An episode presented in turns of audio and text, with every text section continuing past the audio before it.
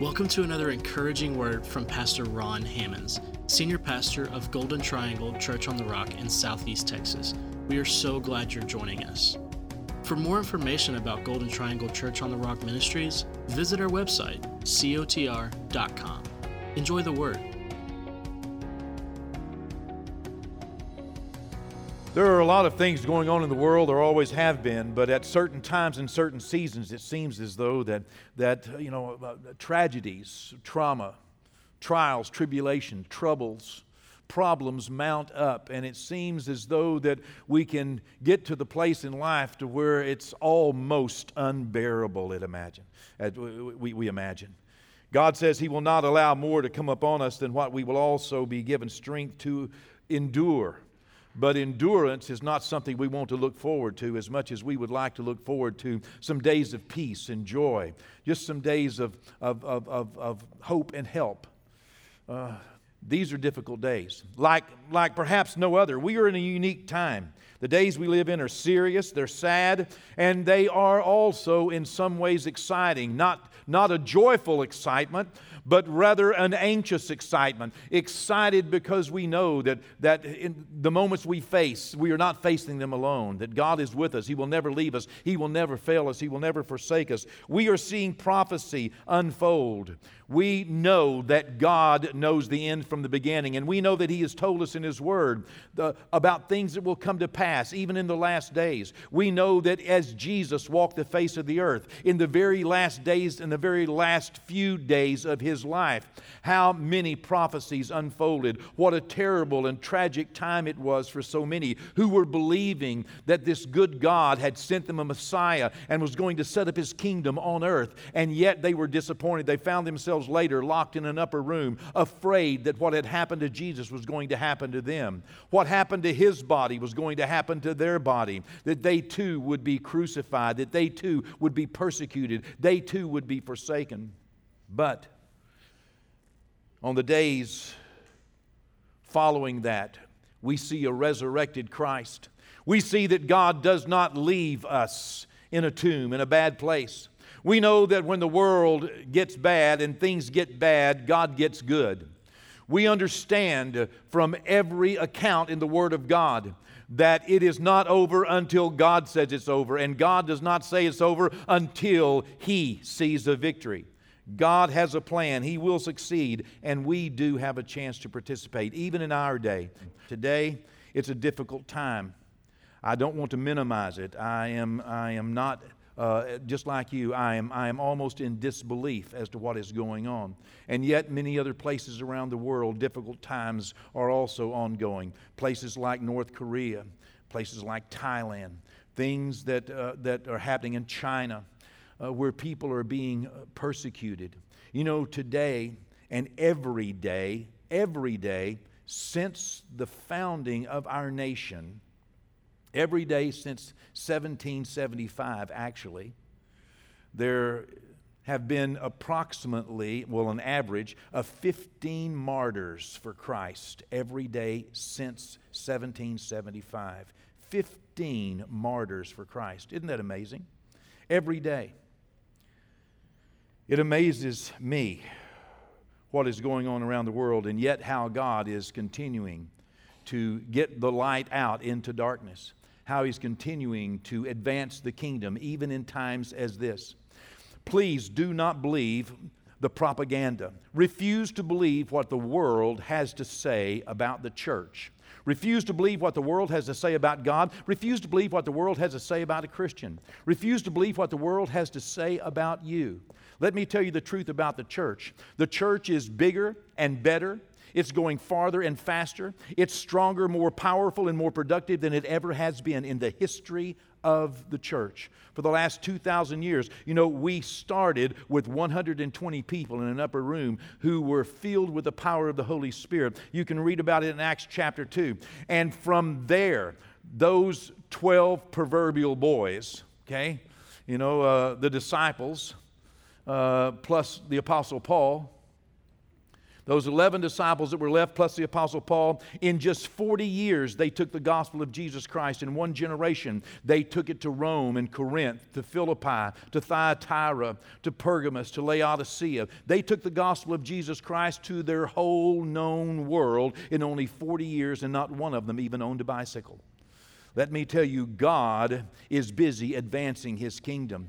We are outgrowing and outpacing the enemies of Christ. We are more than conquerors through him who loved us. This is not a pep rally, by the way. This is not me blowing smoke at you. These are absolute facts. Today, we will see approaching 70,000 people worldwide in the next 24 hours will give their life to Christ. And there's no better day to see that happen than on a Sunday, than on a day that has been dedicated to the Lord. This is not the weekend. This is not the end of the week. This is the week beginning. We dedicate our first day of the week because we dedicate our week. We come to God not, not uh, just thanking Him for all He has done, but getting ready for all He wants to do. We come imploring Him, beseeching Him for an energy which only comes from the Holy Spirit, for a hope that only comes from His Word, for a passion and a power that we need so that we can go back out into our world this week, so that we can go not only to our homes and our neighbors, not only to our jobs and our schools, but also uh, as we can reach out around the world in various ways, whether it's on social media or in some other manner, and share the love of Christ and care about others who are in harm's way. You know, the days we live in are serious and they are sad, but they're also exciting because we do have a chance to participate. And in light of the world events, and in light of the Holy Scriptures, it is evident that we need some eternal advice. And so this morning, that's what the title of my message is Eternal Advice. What in the world does that mean? Well, let's go together to Matthew chapter 20 and let's talk about this. You know, uh, uh, it's evident that we need some advice from God for today. You know, just doing what we think is right and doing what we think is best is probably what got us here. You know, one of the reasons that you cannot buy what you want is because you bought what you wanted. That's the way life works. You know, a dollar only spends one time. Well, many times the reason we are where we are is because we did what we did. It's because we chose what we chose. You know, you think what you think, you feel what you feel, you want what you want because you believe what you believe. Let me say that one more time. You think what you think, you feel what you feel, you want what you want because you believe what you believe. What if you're believing the wrong thing? If you're believing the wrong thing, then you're going to be thinking, feeling, and wanting the wrong thing. It's so important that we check our beliefs up against the master of the universe, up against the truth of Jesus Christ, up against the Word of Almighty God. Jesus firmly told us 2,000 years ago that the whole Word of God, the law and the prophets, could be fulfilled if He could just get us to do two things. If He could get you to do two things, we can fix this, He said. Everything would be fulfilled. It would all work if He could get us to do two simple things. Number one, out of Matthew 22, uh, I, I, told you to go to Matthew 20, and that's where we're going. This is a prelude. Matthew 22, 37 through 40, you can read it later. Jesus said, if he could get us to love God with all of our heart, if you will love God with all your heart and then love your neighbor as yourself, we could fulfill this whole Word of God, and the will of God would be done in our lives and in the earth. If God could just get his people. You know, in Second Chronicles 7:14, God said this, if my people, just his people, if his people, we are many, if his people, if my people would humble themselves and pray and seek my face and turn from their wicked ways, he said, I would hear from heaven, I would forgive their sins, and I would heal their lands. God said he would heal our land if he could just get his people. You may remember a story, it's a Bible story about a man named Abraham and his nephew Lot. Lot lived in Sodom and Gomorrah. God, at one point, decided that Sodom and Gomorrah was so evil that he was going to send angels there to destroy those cities. as the angels were on their way to Sodom and Gomorrah, they stopped by to see Abraham. And Abraham heard from them that they were going to destroy these cities. And Abraham went and prayed and cried out to God. He said, God, Lord, would you destroy the righteous with the wicked? Lord, that's not like you. Lord, would you forgive? Would you give a reprieve, Lord, if there were 50 righteous people in Sodom and Gomorrah? And God told him, Yes, if I can find 50 righteous people there, I will forgive their sin and I will not destroy them. You know, God is still looking for righteous people today. And righteous people stand in the gap. People who are right with God, as Jesus declared, people who love God more than they love themselves and love their neighbors as much as they love themselves. That impresses God. Those people Jesus said, are people that are living right with God. Abraham went on and said, Lord, what if there's five missing, Lord? What if there's 10 missing? What if there's 15 missing? He got all the way down looking for five righteous people. If he could just find five righteous, he would not destroy the cities of Sodom and Gomorrah. Well, you know what the end result was, most likely. The city was destroyed for the lack of five people who loved God more than they did themselves and loved others as much as they did themselves. Five people. We say later on, as Jonah was sent to Nineveh to preach to Nineveh, that great city, that God is going to judge you if you don't get right with Him. That city had a different testimony. They got right with God. They decided to lay down their sin, repent of their sin, and offer themselves to God. And in doing that, God forgave them and gave them reprieve. As I said, in light of these world events, we're going to look at the Word of God today and in, in Matthew chapter 20. And in Matthew chapter 20, we find that Jesus has just arrived at a city, at a town called Bethany. It's just about a mile and a half or two miles outside of the city of Jerusalem. It's located on the Mount of Olives. And as Jesus got there, just a few days before he's going to be crucified, uh, as he's walking into the city, he is approached by a woman. And the woman was in his group. It was the mother of James and John. And their mother, who you know, came up to Jesus and said, Hey, Jesus, I got a question for you. She asked him a question, and her two boys were with her.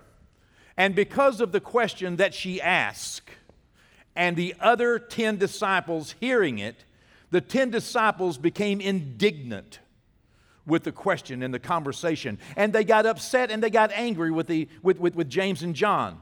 And Jesus, hearing that, that there was a division, hearing that there were problems, even in his group of disciples.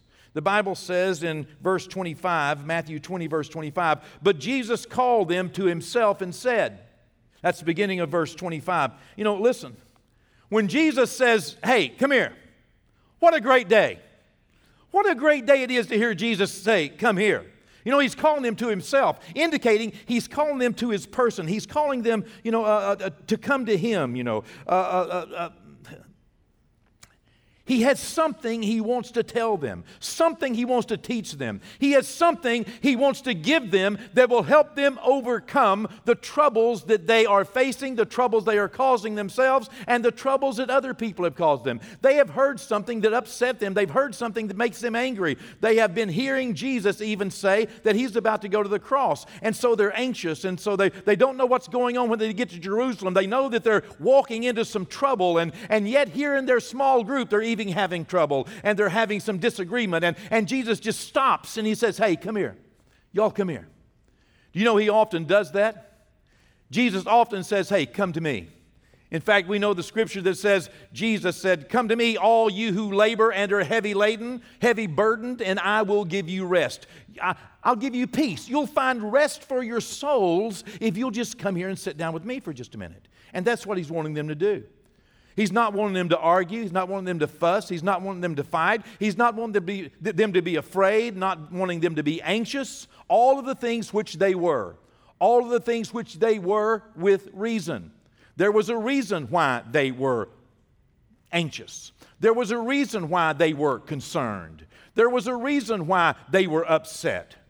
But above the reasons, Jesus wanted them to come to Him. This is one of the first things we must realize is that Jesus is calling people to Him today.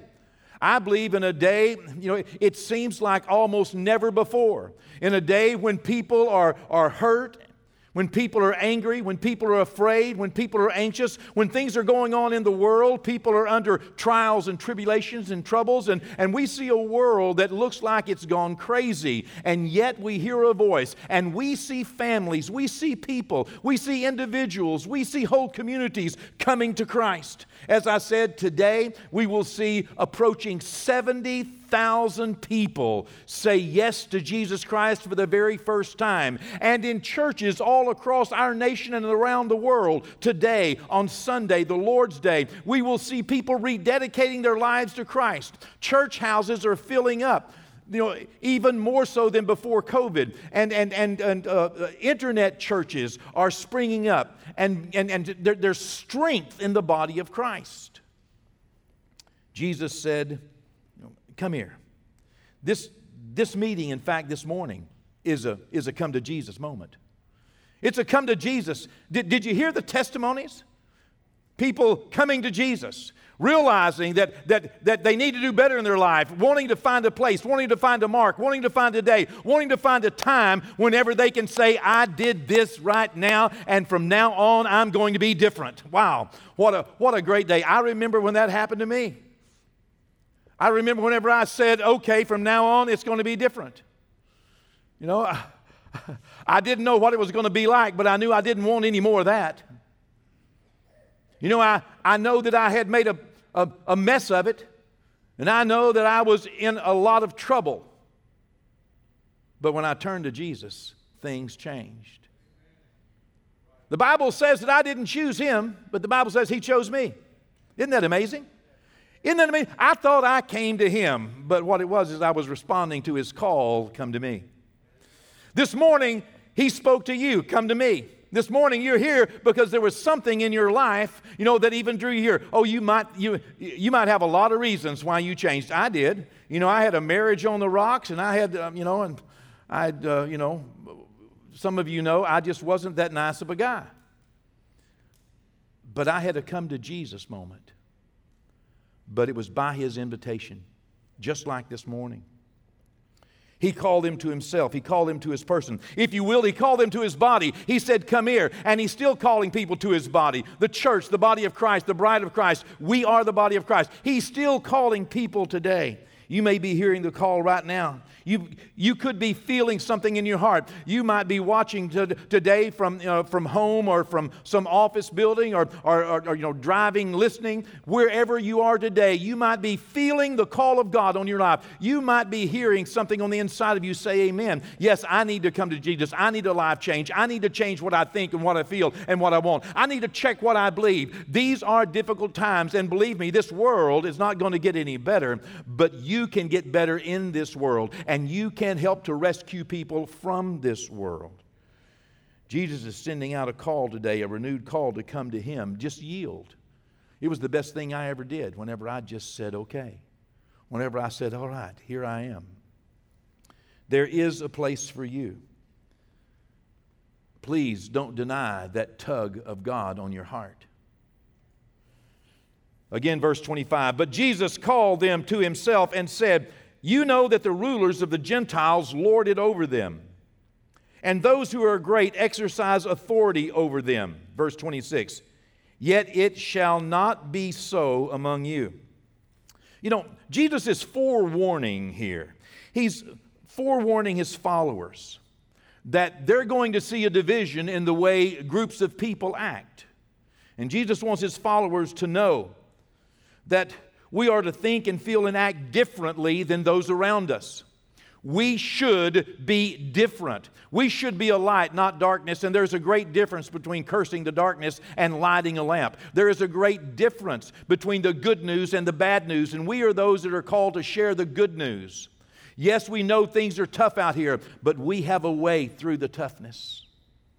He wants us to know that we're different. He wants us to act like we're different. Jesus does not want us to live like the world. Yes, we are in the world, but we're not of the world. And we don't need to circle in the world's toilet as though we are going down with them because we are not. And we have a chance to rescue people from this world. He does not want us either. As he, as he saw his disciples, they were troubled by him going to Jerusalem. They were troubled by the fact that he had told them that he was going to be uh, uh, crucified. He, you know, they are troubled by the fact that he tells them he's going to leave them. They are troubled because they know that the, that the Pharisees and the leaders of the Jewish religious nation at that time wanted to kill him and were seeking a way to kill him. They were troubled, but also they had troubles among themselves.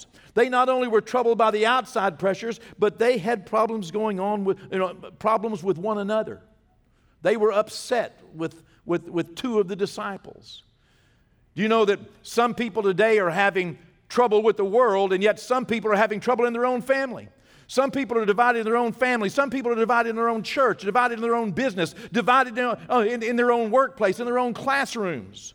The world is giving us enough trouble without us allowing trouble to come between us in varying degrees and different measures in those that are close to us.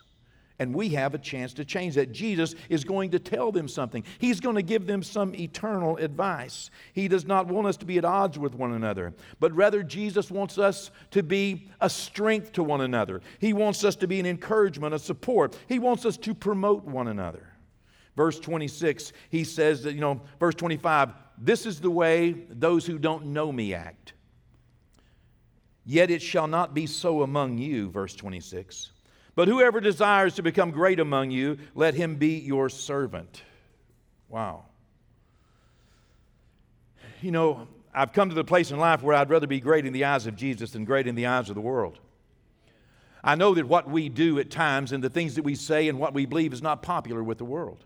I understand that. And I don't expect to be popular with the world. I don't expect for the world to understand why I do what I do, why I believe what I believe, why we, we you know, trust the way we trust in God.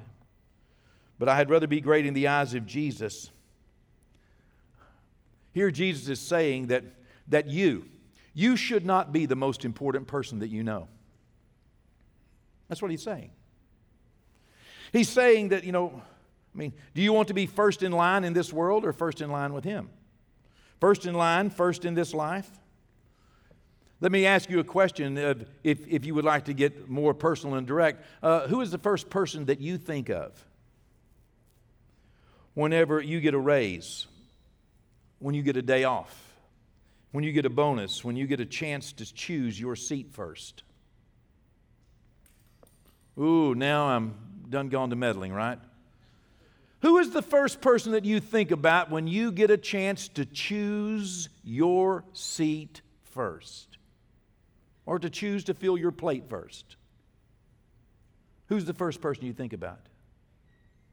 You might say, oh, preacher, those are small things. No, that's the, that was the argument Jesus was inter, you know, interfering in was an argument between the disciples over who gets to reserve the best seat. Who's going to get to sit in the best seat?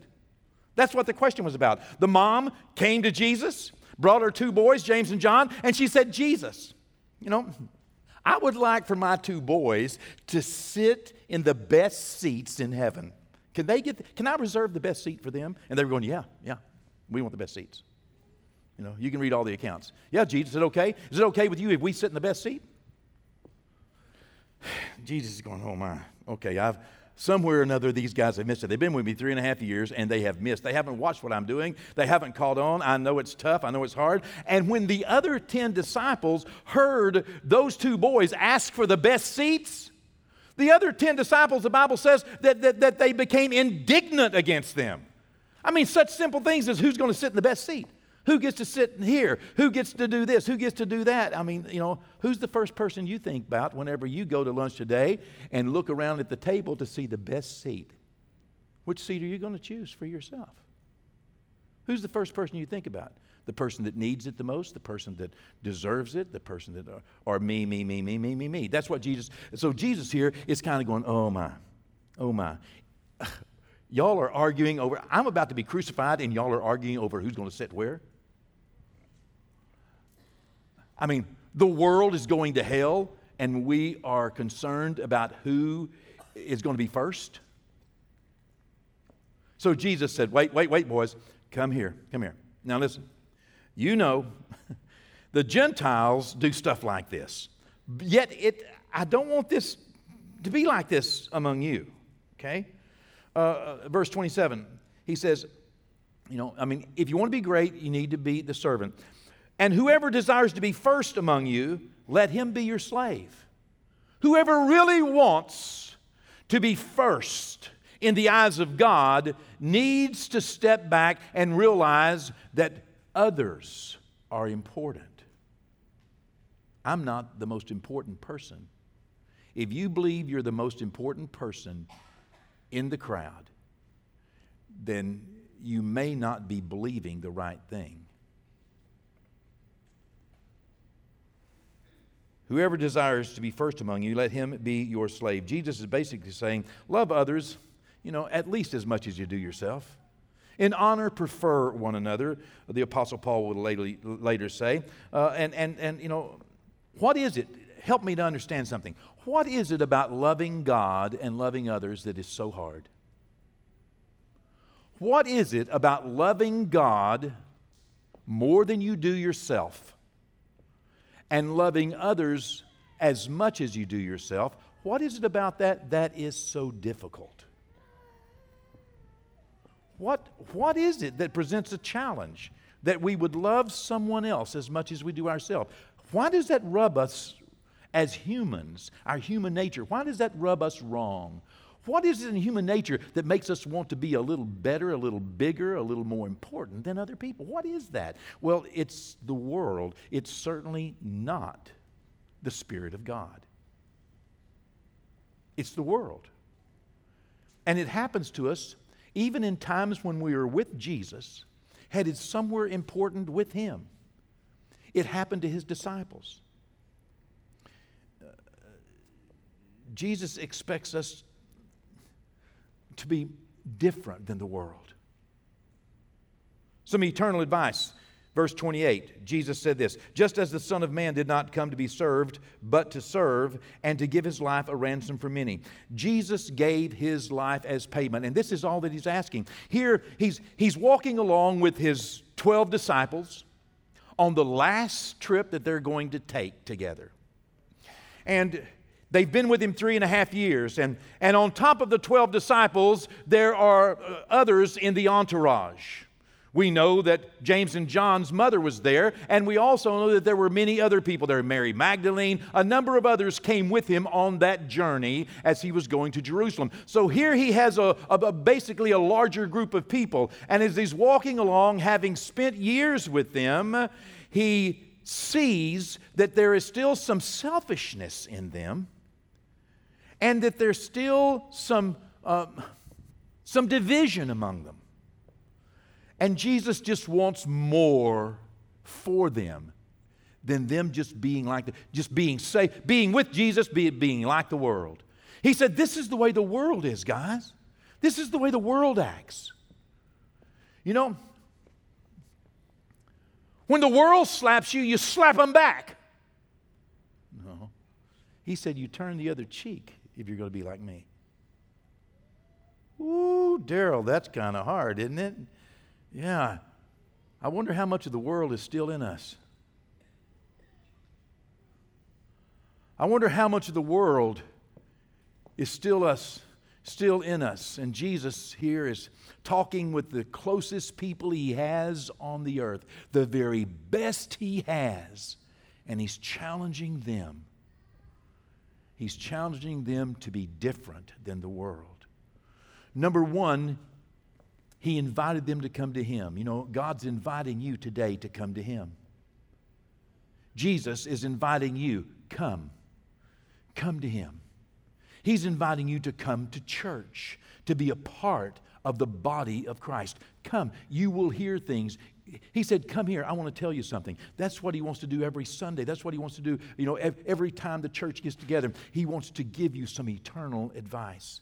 that will help you to be less like the world, help you to be less like you and more like Him. And all He's asking you to do is just to love others as much as you do yourself. He gave His life a ransom. Let me ask it this way. You know, I'll say it this way Jesus paid for me to be saved and set free. Okay? He didn't have to. But he demonstrated his love toward me and that he paid, and that's what he's asking them to do. He's saying, okay, you need to pay for somebody to be saved. You need to give up just a little bit in your life. You need to give up just a little bit of you. You need, to, you, you need to be a little different than the world, more than just wanting what I want and wanting what, you know. You need to make sure that you love others as much as you love yourself. And, and just like me, give your life as a ransom. Give some, do something. Where is it that you are paying? Where is it that you are paying for somebody else to be saved and set free? Where is it? Can you point your finger to it? He did. He pointed his finger to what he paid. This is what I am doing so that others can be saved and set free. What is it that you are doing? Where is it that you are giving your life for others? You know, for others to be saved and set free. That's what he's asking. Where is it? Where are you putting others first? We're living in a very prophetic time. The end time prophecies of old are unfolding in real time right before our eyes.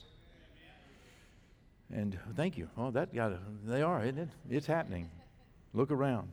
Just like in the last days of Jesus' ministry on earth, just before his crucifixion, times are tough, you know. Uh, but what is the eternal advice that Jesus gave? Number one, I believe that Jesus is encouraging us today to be connected. Get connected. Connect and become a functioning part of the body of Christ. I believe that God wants you. I know it is the will of God for you to get connected and become a functioning part of the body of Christ. That is the will of God. Anything less would be more of the world. You need to be connected. You need to become a functioning part of the force that God is working with in the earth. A functioning part of the body of Christ, of a church. I'm talking about a local church, family that you're a part of, that you're reaching your world just like Jesus called them to him. Number two, I believe that it is the will of God that you discipline yourself to think, feel, and act like a born again believer, like Jesus expected his disciples to think, feel, and act. To cease thinking, feeling, acting like the world. The world is selfish. Jesus wants us to be a servant. Servants don't have the luxury of being selfish. This is the written will of God for every born again believer. It is the best that God has to offer to you. We need to learn to live like disciplined followers. And number three, as I close, I believe it is the will of God for you to find a way to pay for someone else to get saved and set free. I believe it is the will of God for you to find a way to pay for someone else to be saved and set free that you participate, that you not be a spectator, but a participator in what God is doing. And that's what he's asking of his disciples. He's asking them, come on, be a little more like me. Thanks again for joining us for another dynamic message from Pastor Ron Hammonds. Visit COTR.com and subscribe to all of our social media platforms to stay up to date. As well, Receive more encouraging messages from our pastor and details of the work we're doing both in our community and communities like ours around the world. Today and every day, God bless.